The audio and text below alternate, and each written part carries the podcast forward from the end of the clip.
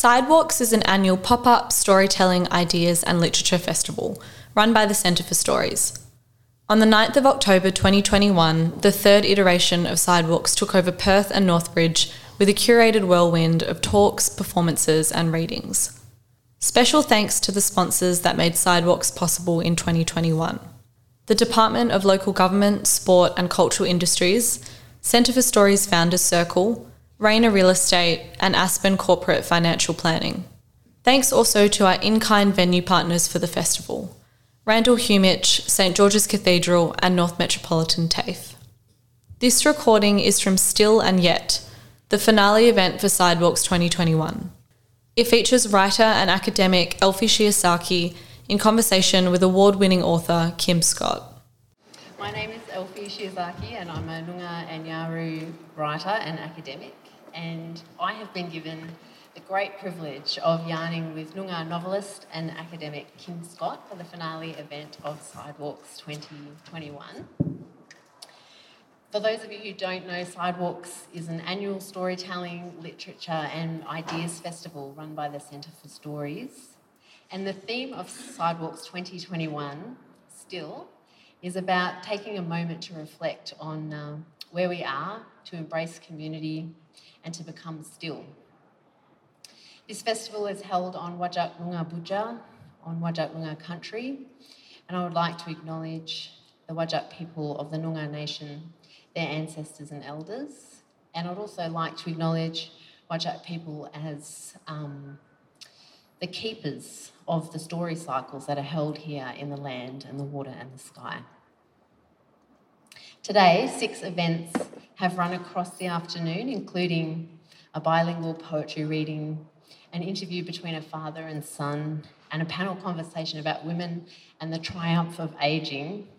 I had um, the privilege of attending the Northbridge block, and it was such a fun afternoon to wander around Northbridge into new spaces that were full of stories, and storytelling was full of heart and so moving. So it's been such a lovely afternoon. Uh, on behalf of the Centre for Stories, I would like to thank the sponsors that have made Sidewalks possible uh, this year. And those sponsors are the Department of Local Government, Sport and Cultural Industries, the Centre for Stories Founders Circle, Aspen Corporate Financial Planning, and Rayner Real Estate.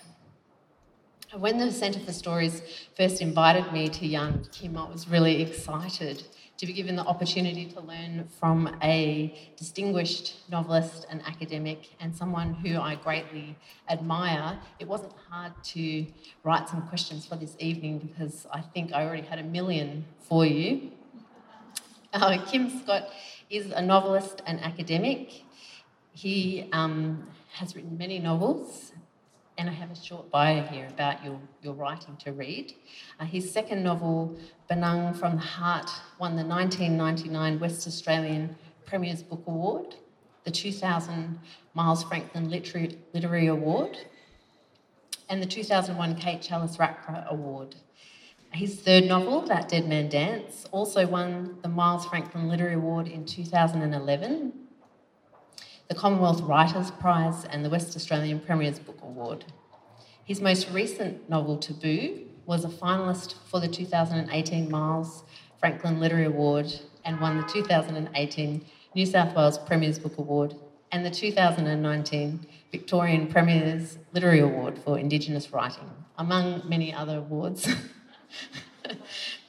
um, Kim is currently a professor of writing at the School of Media, Culture and Creative Arts at Curtin University. So this evening, Kim and I will be yarning about his writing craft and practice and the potential for Aboriginal writing to contribute to cultural renewal and perhaps the imagining of a future that recognises sovereign people and sovereign stories.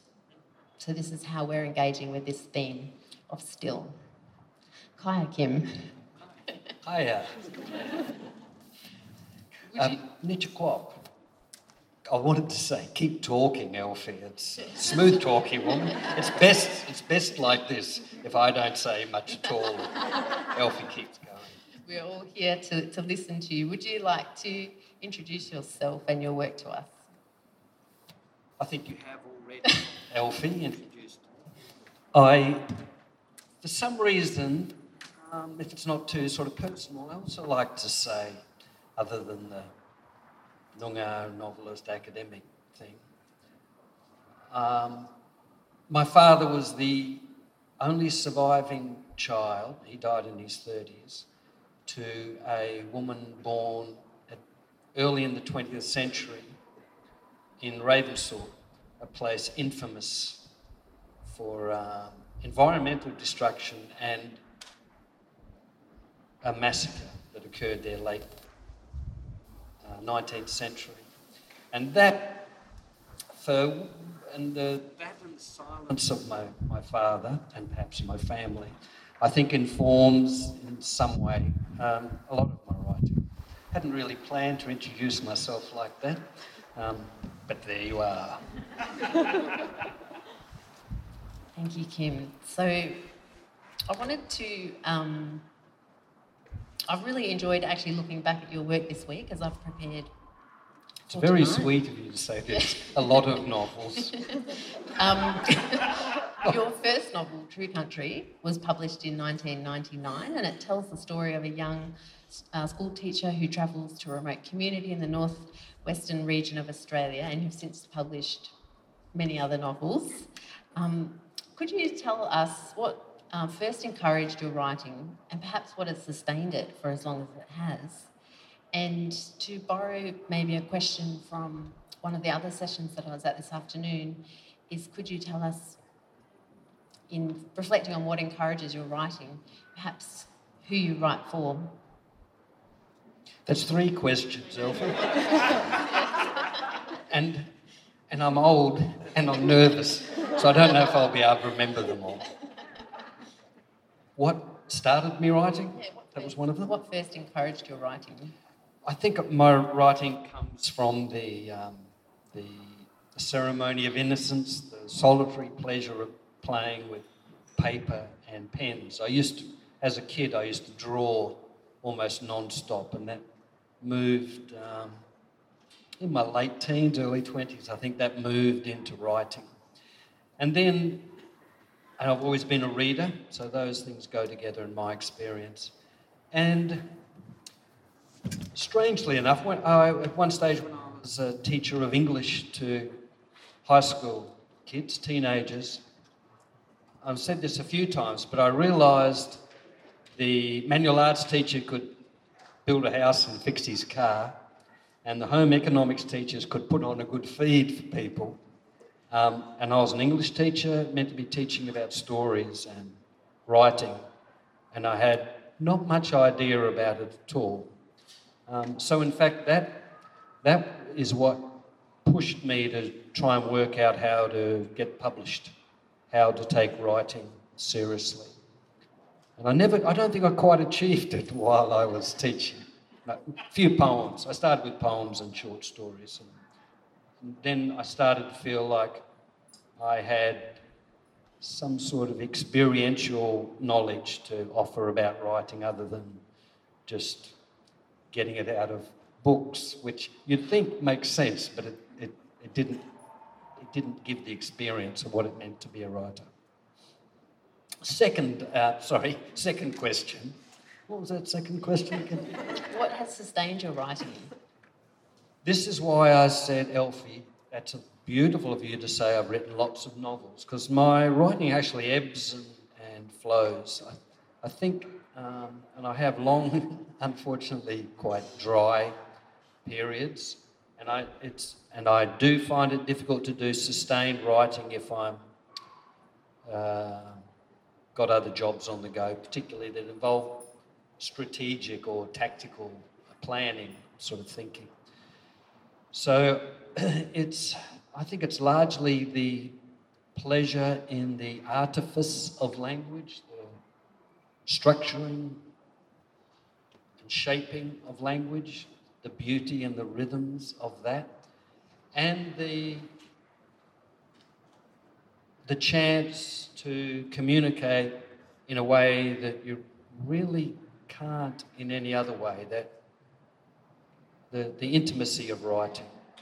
I'm very respectful not only am I very respectful and grateful for you all turning up tonight, but those of you that have um, read certainly my novels, I'm, I'm, I'm grateful for that because that, that's, that's quite a few hours in a way that we've spent together collaborating on, on, on building a story, building always an altern, alternative world. And that very privileged sort of communication that takes effort, reader and writer, and the vulnerability that's in there, and the artifice and the play, and that can lead, I think, to really important and sometimes almost sacred communication. I think that's what the delight and the importance of that, I think, is what keeps me at it. And the third question. Even I can't remember the third question. No, I can. I can. Check your notes. uh, it's borrowing a question from earlier today, which I really enjoyed um, listening to the responses um, to, which was who do you write for? Yeah. Uh, in, in a large way, I write for someone quite like myself, you know, some sort of ideal reader. But then I, I, you know, people talk about be a good ancestor, be a good descendant. I, I'd like to think, and this, this relates to being a Noongar novelist, you know, there's 10% survive the first 50 years, something like that. And then and, and a great propensity to move into literature in, in strangely enough, perhaps, in traditional Noongar culture as I understand it. So there's all those there's all those voices that'll never be heard. There's all there's all that wisdom and ways of looking at the world that'll never be shared, perhaps. Um, and I, so I think that's, in a way, I sort of write right for, the, for those people. There's a lovely old Noongar song that I, that I won't uh, perform just now, but in effect, it starts with uh, language play. It's a little bit of it.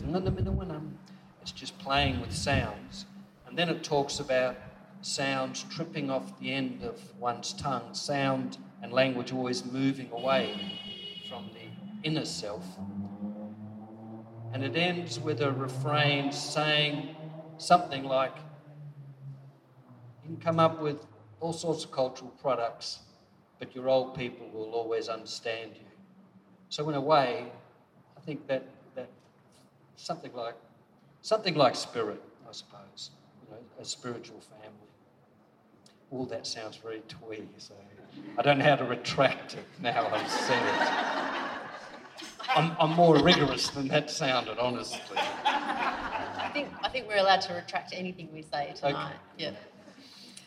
Um, you talked about that kind of delight that you feel when you're playing with language and, and developing work. Is that a part of your writing craft? How would you describe that process that you follow to write your novels?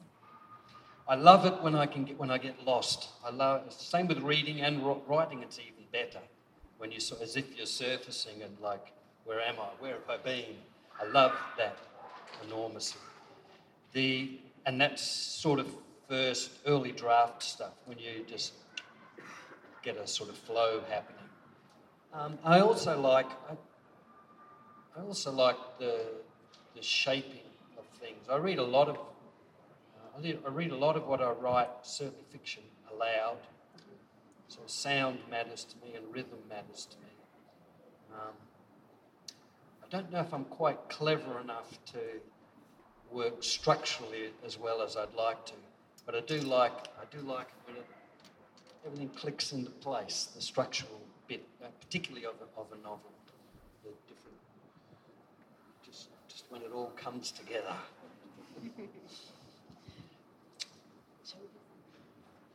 whatever you think. Okay, so tonight um, Kim is going to be reading to us from some of his novels. Kim, would you like to do your first one? You'd suggested we start in reverse order, I think, huh? I thought, yeah, you did, and I thought that was really clever. Okay. For, without knowing why, so perhaps we'll try it like that.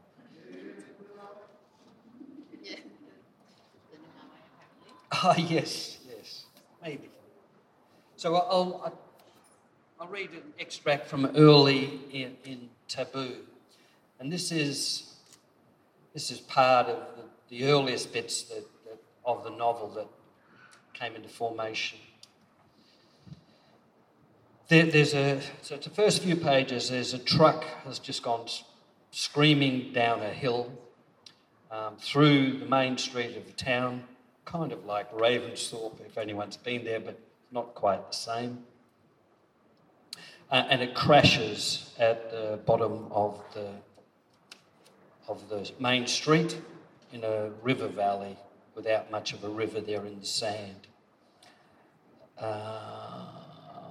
I'll start it. Birds flap into the sky, screeching indignation. The truck's just gone over on its side.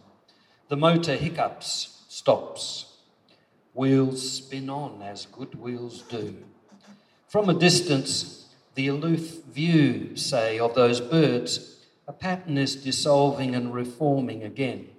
Bunches of people at the museum, pub, cafe, roadhouse, little, the little park. Then all moving together and flowing down the street. A car stutters ahead, pulls up at the road edge of the river crossing. A bystander, perhaps even you, dear reader, might anticipate an explosion, a great ball of flame. But there is no explosion.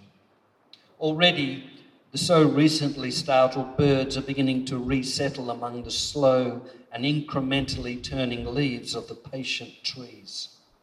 A human figure emerges from the window of the truck's cab door. A girl, a young woman perhaps, Standing easily on the side of the cab, she bends to help someone exit. A strong young thing, then, athletic. The other person seems much older or injured. Having been helped, hauled from the cab, he immediately sits down on its still closed door. Hurt? Tired? He looks around, back into the cab, and then tentatively makes his way down after the young woman, though less nimbly. The two of them stamp their feet on solid ground as if reassuring themselves. They listen to the wheels spinning and a luxurious whispering sound. Wheat slowly spilling from the vehicle. Come close, closer.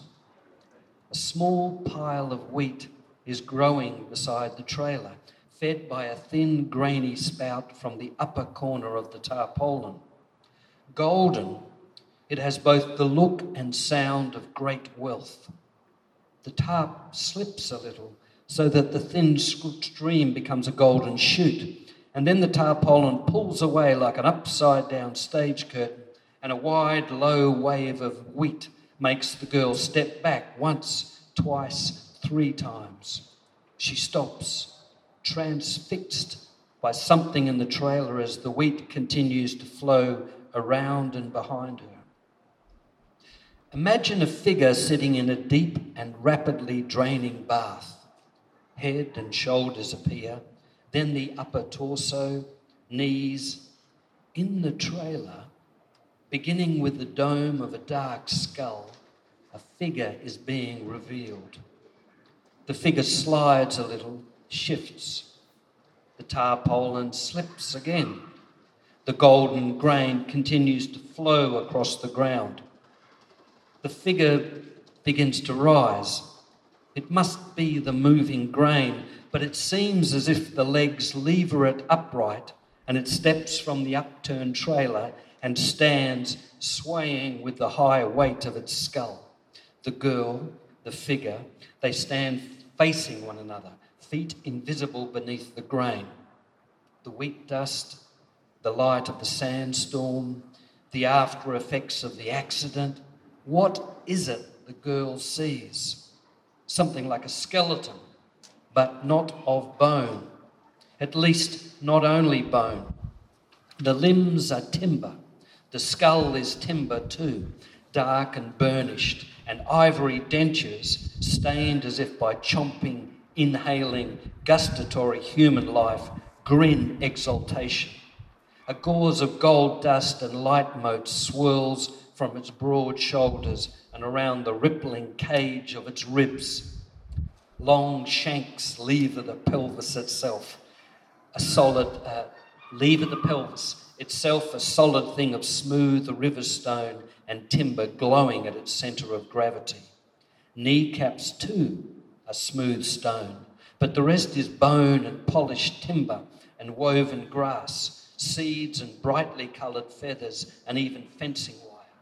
Cords of sinew, of neatly knotted fishing line, and is it human hair? Meet moistly at each mobile joint. The figure sways toward the girl, led by the heavy skull, and then glides to her, arms low and open, each beautifully defined and delicate hand held palm up. Its whole being is a smile.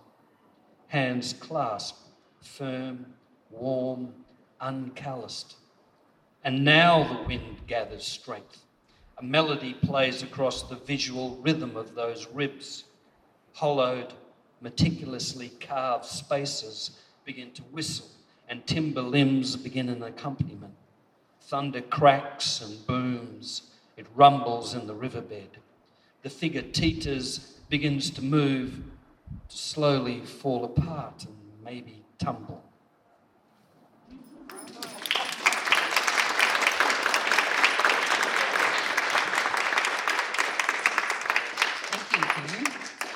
Um, a beautiful reading and such a haunted kind of introduction to taboo. I think that is a vivid part of the story that I still haven't forgotten. Um, so your novel Taboo tells the story of a group of Noongar people returning to their ancestral country on the south coast of Western Australia. And I love the way that it explores many things, um, the ways in which language loss, language preservation, and the potential for language revitalisation intermingle with one with each other. Could you tell us a bit more about the story within Taboo? The story within Taboo, I suppose, is we might have a different idea of the story within Taboo there, but certainly that figure that I just read about, that's part of it in the sense that it's in part animated by people, a community reforming itself and coming together in some way to commemorate, reconcile themselves to, to talk about an historical massacre. The figure's also animated by uh, atmospheric sounds, the rumble in the river, the thunder booming, is an instrument for the voice of that sort of country. And it's all also made up of things deeply indigenous to the place the river stones, the timber, and things of now like fishing line and whatever. That's part of that's part of the story within Taboo for me. Community moving back to ancestral country, addressing history, trying themselves out as instruments for the language indigenous to that place and seeing what sort of trans, transformations will occur themselves in their community and, and in a way of being, the possibilities that might blossom from that occasion. It's probably the most, I don't know, there's, there's quite a lot of autobiographical material in Taboo with different characters um, inhabiting little narratives that have been an important part of uh, myself as an individual, but also a collective, a community moving back on country and working with language, as I've just been talking about. It's not the same as what happens in Taboo, but that sort of experience informs it.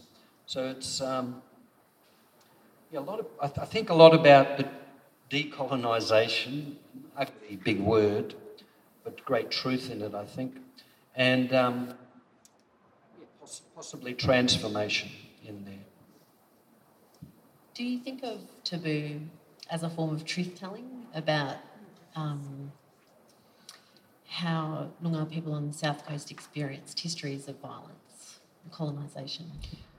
Certainly, and one of the reasons I attempt to write novels and attracted to novels is truth telling, but not in a way of, I'll tell you my truth, and I don't want to listen to your truth, so called truth. Um, a, a truth that allows for conviction, but also doubt and vulnerability. That, that sort of truth.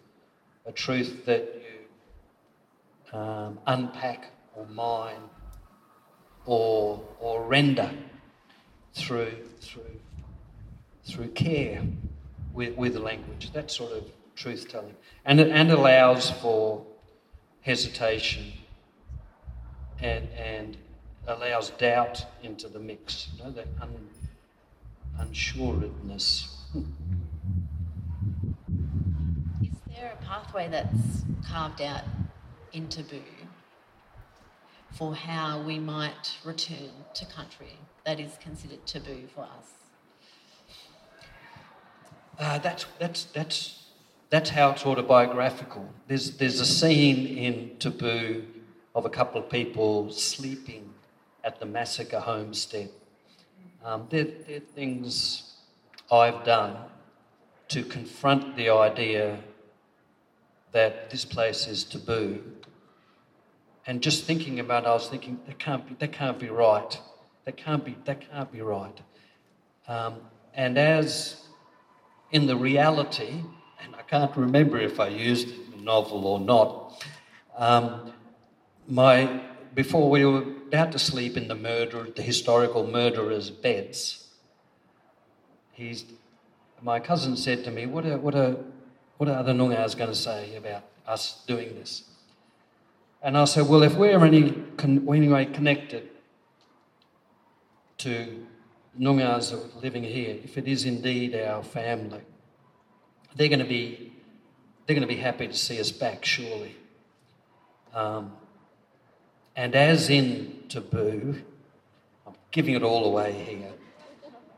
As we left, it was spooky. Of course, it was spooky to stay there. And it, there was no electricity, and it's the old glass, so images are tremulous in candle light and all that sort of atmospheric stuff. But when we left the next day, and this has absorbed a lot of my thinking we went through a little stream and a couple of mallee hens now came out and stood in front of the car and we had to stop the car. I'll abbreviate this little yarn. A bit later we got going again and a big, you say mob of emus or a flock of emus or what, a big group of emus forced us to stop the car again by racing across, shaking their tail feathers at us digging up great lumps of dirt as they accelerated away. And then when we got out to the gate leaving this property, there was an eagle on each gate post. And so you make, we um, had to make eye contact with these eagles before they lifted themselves away. And Noongars that I know would talk about that's, that's the spirits of the old people saying they're glad you're back. So th- those taboos trying to um, start with some element of skepticism and attempt to articulate what must be the truths in those sort of experiences. And there's, there's more of that, that very much come from a language project I work with, gather, trying to rebuild community around language and story and revisiting country. To get over that notion of taboo, it seemed to me, comes not only from the killing but also the apartheid like legislation that made it very difficult for people to get back and come to terms with what had happened in you know home country which is you, you can't stay away from I would think 1901, and it's based around Ravensthorpe. 1901, there was 11 Noongars, the police books rec- record as being in Ravensthorpe, my ancestor being one of them. So they, they were there within 20 years of nearly of, of many people being killed. So people would have wanted, you have to get back on home country. But the longer that's prevented, the more and more it becomes a taboo. Well, this is how I think of it. Uh, not everyone agrees with those ideas. So, yes, that's part of what's in taboo. I find so much hope in that, that even though land has been scarred in the way that it has, that there are pathways that we can follow to return to it. Yeah, yeah and, and it may be that, that as we re- recover language authentically and sincerely, as against just performing it, as we recover language and, and, move, and gather, regather as community, it may well be that that language, if not ourselves, is a catalyst for that sort of change and transformation. I think, I think, I hope. I rely on the truth of. Um, by chance, I heard you on the radio this week, and um, I heard you. Your by chance, yeah, by that chance. was part of your I, study and preparation. I was sneaking off for a lunch and uh, was in the car at lunchtime, and I heard your yarn for Off Track on ABC Radio National, and you, they did a story about Kookanurup or Ravensthorpe, and you discussed this concept of um, possibilities of blossoming, and you, you've talked about that just before. This idea that um, we're able to renew Noongar senses of place um, or shared senses of place. Would you share some more with us about that sort of philosophy in a way of, of yeah. blossoming? Oh, I'd love to, Elfie. You're doing a great job, Elfie. Thank you. Making me feel important up here. um, I'd like to, but it's, it's kind of difficult without getting all portentous and abstract. But it's sort of about uh, the idea that uh, country, we're, we're, we're all, each of us is a unique manifestation of the possibility of country, of the spirit of country. And that's a, that makes it interesting to think about biological diversity and also not a static so-called traditional Aboriginal worldview that's as if a blue, the dreaming's a blueprint that's being repeated. Don't go with that. I think you improvise from strong traditions. And it's also, I, I read an account, in this is why I try not to get too abstract. A theologian, I believe he is, a book by fellow Tony Swain, in a book, A Place for Strangers, has a wonderful chapter talking about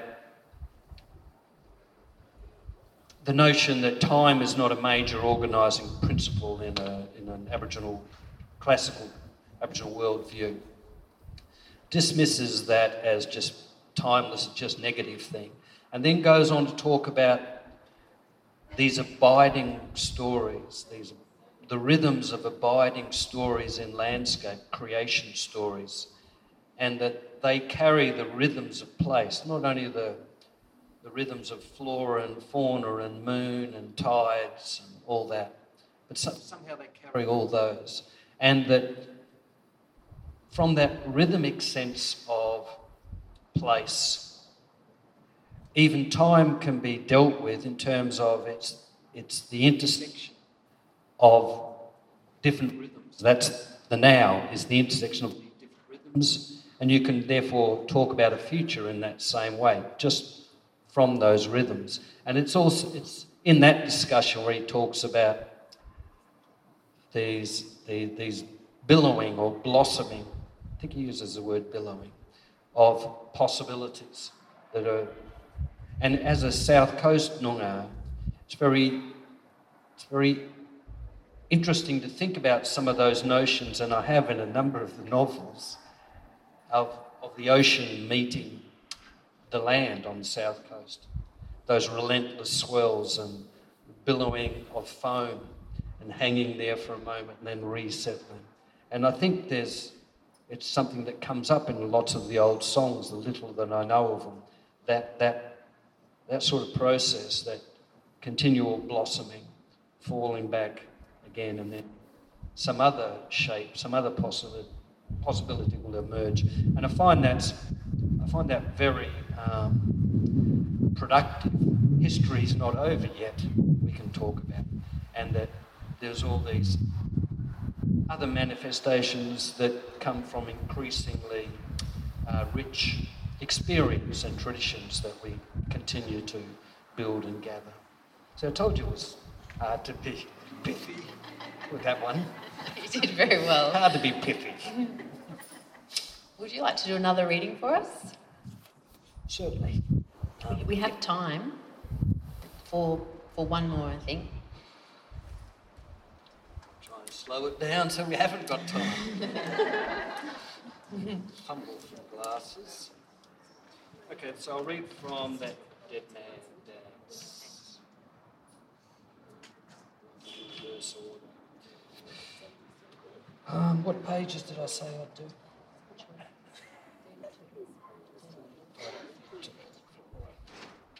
I read this section because um, in the acknowledgements of that Dead Man Dance, I talk about working with language and classical Noongar narratives as much as I was able to, and seeing the enormous agency of protagonists in these stories and how that at first clashed with the archival uh, expressions at that time, but then it, those, those classical Noongar texts helped me read against the grain and see other, other things in the archives that I might not up so quickly otherwise.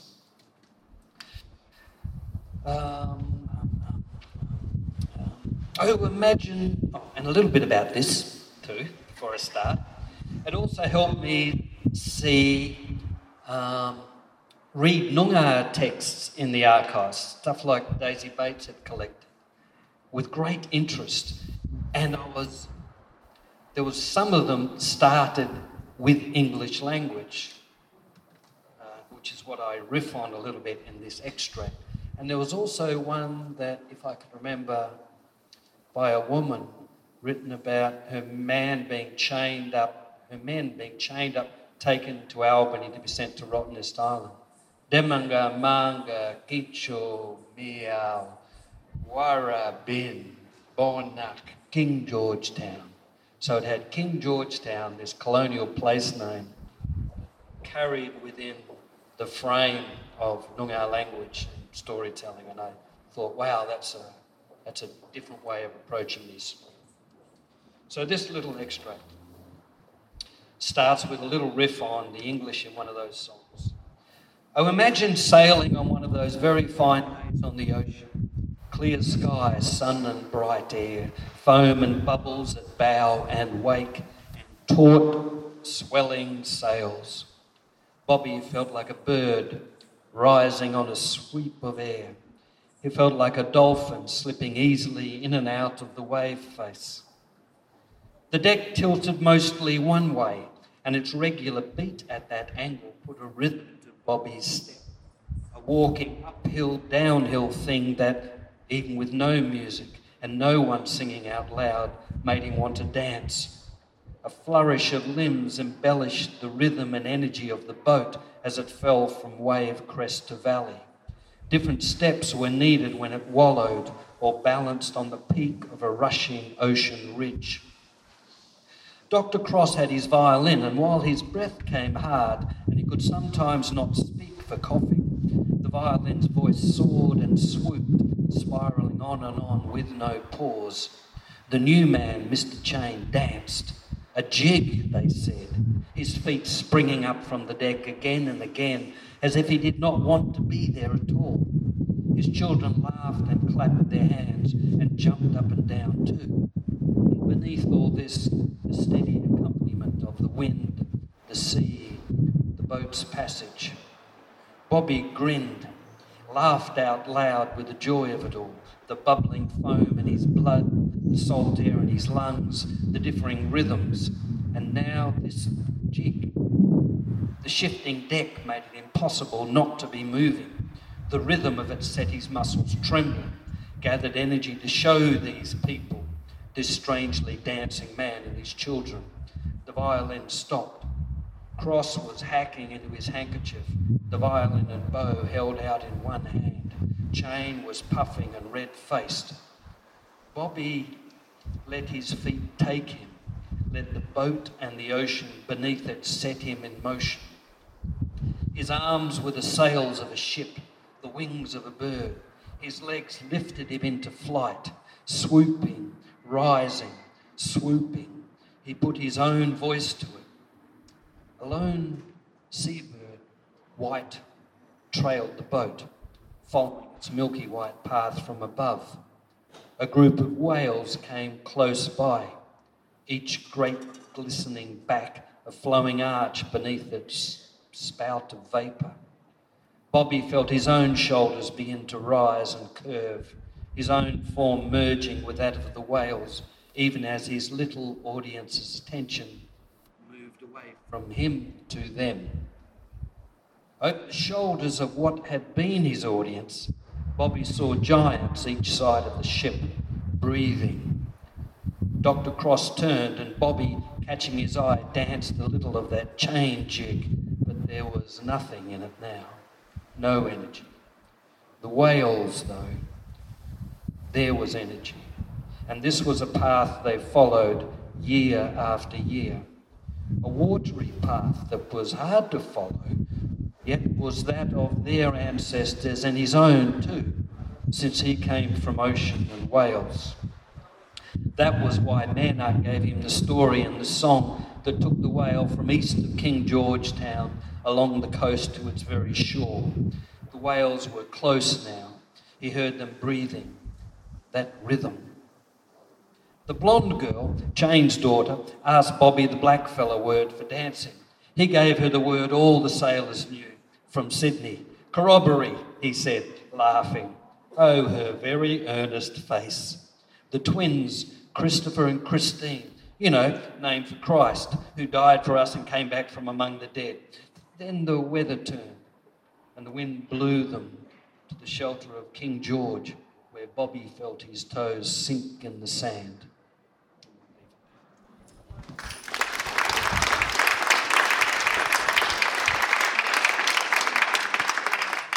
Thank you, Kim. Um, that Dead Man Dance reflects on those very early relationships between Noongar and European people on the south coast.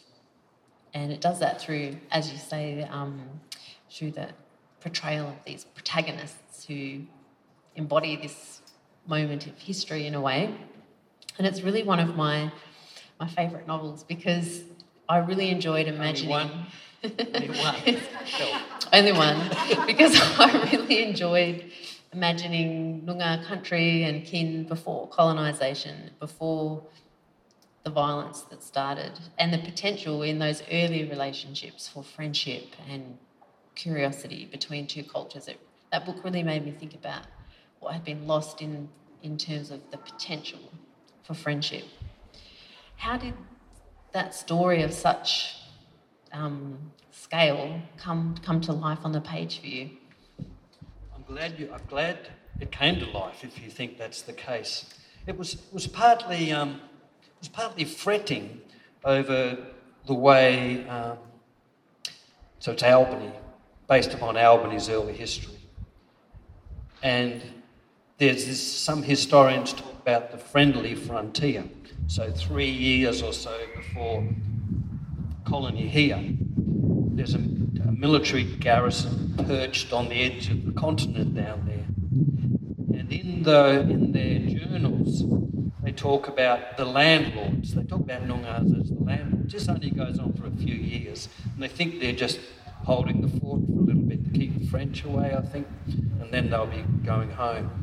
So they talk about the landlords and their, it's, and they, and they, in the journals they say things like, we're heavily outnumbered here we're going to have to win them over in ways. And there's some, there's a, there's a, there's a lot in there of Noongar agency, being, accepting their role as landlords, being, being rowed around King George Sound to get from one area of country to other. Um, a couple of them even being given guns to take out hunting and coming back with no ammunition and no game, and I shudder to think what was, may have been going on there. And things like, and I've said this a number of times, that one, one, one Mokare, uh, Noongar there, in the soldier's hut, and a soldier, a, a Noongar brother enters the hut, and Mokare calls out to him, Oh, where have you been all the day, Billy boy, Billy boy? And I thought that was, when I encountered that, I thought, what's, what's going on? This is a functional statement. Where have you been all day? He's doing it in song, which, as I understand classical Noongar traditions, is part of the way it functions, in and out of song all the time. And it's also perhaps making a statement to those soldiers there that I've learned your songs. Um, how you getting on? You haven't bothered to learn anything. So that, that agency and that wit and that generosity, even, um, is, is difficult when you're thinking, look what's happened to us. Look how that was betrayed. Um, were they were they stupid to be like that? And I and I came to think, no, no, because what we've been offered is almost just polemic or, or a sh- perhaps a shallow and shabby alternative that's been achieved through br- brutality. The more I look at, and I'm an ignorant man, but the more I look at classical Noongar worldview and its generosity and accommodation, difficult things to do in the history wars and the polemics, the talent, the, gen- the generosity, the inclusion, the improvisation, the willingness to take risks, the innovation, and it includes, as I said before, the ability to move rapidly into literacy. Uh, the New Norcia bloke, Salvado, is it, has an account of Noongar kids, around 10 years old, within 10 minutes or something, writing the Spanish alphabet in the sand in standard form and then in reverse order, and being able to, when it's in standard form, reproduce the sounds within 10 minutes, and learning to use sextant, he says, within half an hour or something, when adult sailors it was taking them months. So that, that, that tradition is what I was trying, trying to that, that entering the English languages or entering a, a storytelling tradition, that's what I was working with a lot in that novel. And then also something about literature, thinking, is it enough to just be politically staunch and do the polemical thing or does that just chase people away and doesn't do much at all? When literature is this intimate form where you can get in really close, as I was saying before. And it, what I tried to do with that novel was use the. You get a story going which is informed by what I, what I believed about Noongar traditions. Get that story going, and all the time, most of us reading it will know the perhaps the the orthodox version of our colonial history, something like the near conquest of Noongar people, and that in itself, that that um, I can't find the word. That difference in those two narratives will be held in your head the whole time, and then how you'd finish the novel and how I tried to resolve novel, its resolution. The resolution could become really political in that it could resonate discordantly in the context of our history as we know it, this, this possibility. And there was some, you know, there was some political effect to that, I, I would like to think. So I don't know if that's how it came to life, but they're the, they're the sort of things I was um, playing, playing with, really working with? Um, it seems that um, that Dead Man Dance involved um, a substantial amount of archival research and a real gathering of colonial records. How did you kind of navigate that space and recontextualise records that have been written about our ancestors? Yeah, well, well I'd already, I, Benang, the earlier book, I think I'd, I'd already done a lot of hard work in the archives already. So that's largely inspired by A.O. Neville's book, um, Australia's Coloured Minority, Its Place in the Community. In the acknowledgements, I wrote it down as Australia's Coloured Minority, Their Place in Our Community, which tells you how I felt um, reading it to make that mistake. and had, in fact, because I'd seen in the not only that book, which is about breeding out Aboriginality and separating people from family and filling them with shame, that's their place in our community, as it were, the language of our shared history here. But I'd also read the recurring refrain in lots and lots of local histories, largely unpublished, about the last full blood Aborigine and the first white man born. And somehow, out of my uh, fair bit of fair bit of anger and rage, but I'm, i internalise all these things. I I found myself writing at one stage the phrase, "I may well be the first successfully white man born in the family line," and oh, and it, it was um, was just so much perverse energy. It was, I thought, and it was at a time of, I don't know if we remember Colin Johnson of Mudrooroo Noongar, there was uh, a, sort of inquisition going on in the Noongar community about um, fraud, ho- fraud, hoax, and appropriation. And I thought, this is, this is the essence and the heart of the archives, this brutal, vicious stuff and I'm going to take it on and use it. And if I can get out of this little box I'm in danger of putting myself in, that will be that will be useful as against posturing something to, to get ahead in the literary or art world, you know. We're exploiting one's heritage and one's identities to reverse that. Um, so so when I got to reading the journals down Albany way, similar quest though to yeah to, to reconnect in a way, deconstruct, you know, and reconnect, um, and finding these gems. Henry Lawson met a Noongar in a kangaroo skin cloak in Albany who spoke fluent French, who'd spent 12 months on a French whaling. Oh, wow. And there was, I know I'm going on a bit, there's another story of a, a Noongar, a shepherd. A shepherd writes this into the paper. And he said, I was out there, you know, 100 sheep or something, and this bunch of about 20 Noongars came over the hill and with their spears. I, I got my gun out and I'm, you know, don't come any closer. And one of them stepped forward and said, You only got one shot. and took the rifle from him and whatever you do to the thing, defused it, you know, took the powder out, then gave it back to him and said, now you got, you just got a lump of wood too.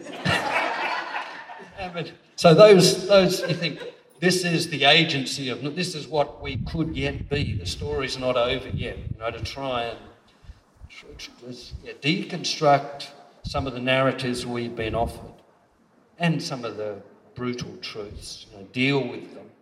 And what else what else can we get going? And I saw, lot, I saw lots of examples. And to find those Noongar texts, you know, using English and uh, using colonial place names, that was thrilling.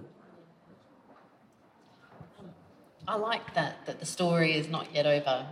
And um, we only have maybe five minutes left. That's pretty hard for me to choose what questions to ask you. But um, reflecting on that, that the story is not over, your works will have a, a, a life, like a cycle, and they will be, you know, read um, differently by the generations that, that follow us. Do you have a hope? Is there a hope embedded in your novels in a way for what kind of impact they will have? I think there's, I think there's, I think there's hope in them. Um, but in the, that was very flattering what you just said. I hope people will still read them. Um, but you know, narratives and discourse changes rapidly, and that, that way of communicating that be absorbed in the mind of one another and creating a world and in, out of internal space. I, I don't, I'm not sure if that mode of communication will remain strong. I hope, I hope, certainly hope so. Um, and I do, of course, I worry about how I may well be the first successfully white man born in the family line. I worry how that could be read if people don't read in terms of um, layers and resonances and so on. So I don't know. So perhaps just to end by returning to the theme for tonight, which is still and yet. Kim, could you tell us what is yet to come for you? but it's a long time since the last novel. My last novel was 2017. I haven't got the next one done yet. But in terms of some of the stuff we've been talking, so literature. I mean, I, I partly work in that area because I'm shy and I'm introverted. Um, but increasingly, some of the work with a subset of the Noongar community, a, a little clan or a little group where there's trust, which is a difficult thing to sustain, and trying to build community out of recovering language and turning ourselves into instruments for what that language represents, and reconnecting creation stories with landscape in that same sort of way. Um, I find that enormously invigorating. It's difficult for me, the sort of person I am, but I, I would like to keep that happening and small enough so that that increasing community can uh, get the benefits of it being consolidated there and the benefits of some of these things that I've touched on this other narrative, this storytelling tradition, what we can we can get that up and going again. That's um, yeah, that, that drive that drives me that drives me a lot. And and I would like I would like the only way I get any sort of fame and glory and the only way I can let people let me finish my sentences is because I um, write novels. So I've got to try and do that again once or twice.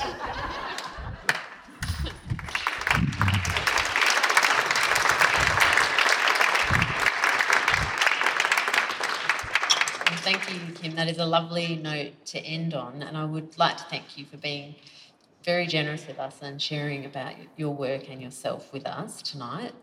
So, can you join me in thanking Kim again? Thanks for listening. To hear more stories and conversations, or to make a donation to the Centre for Stories, head to centreforstories.com.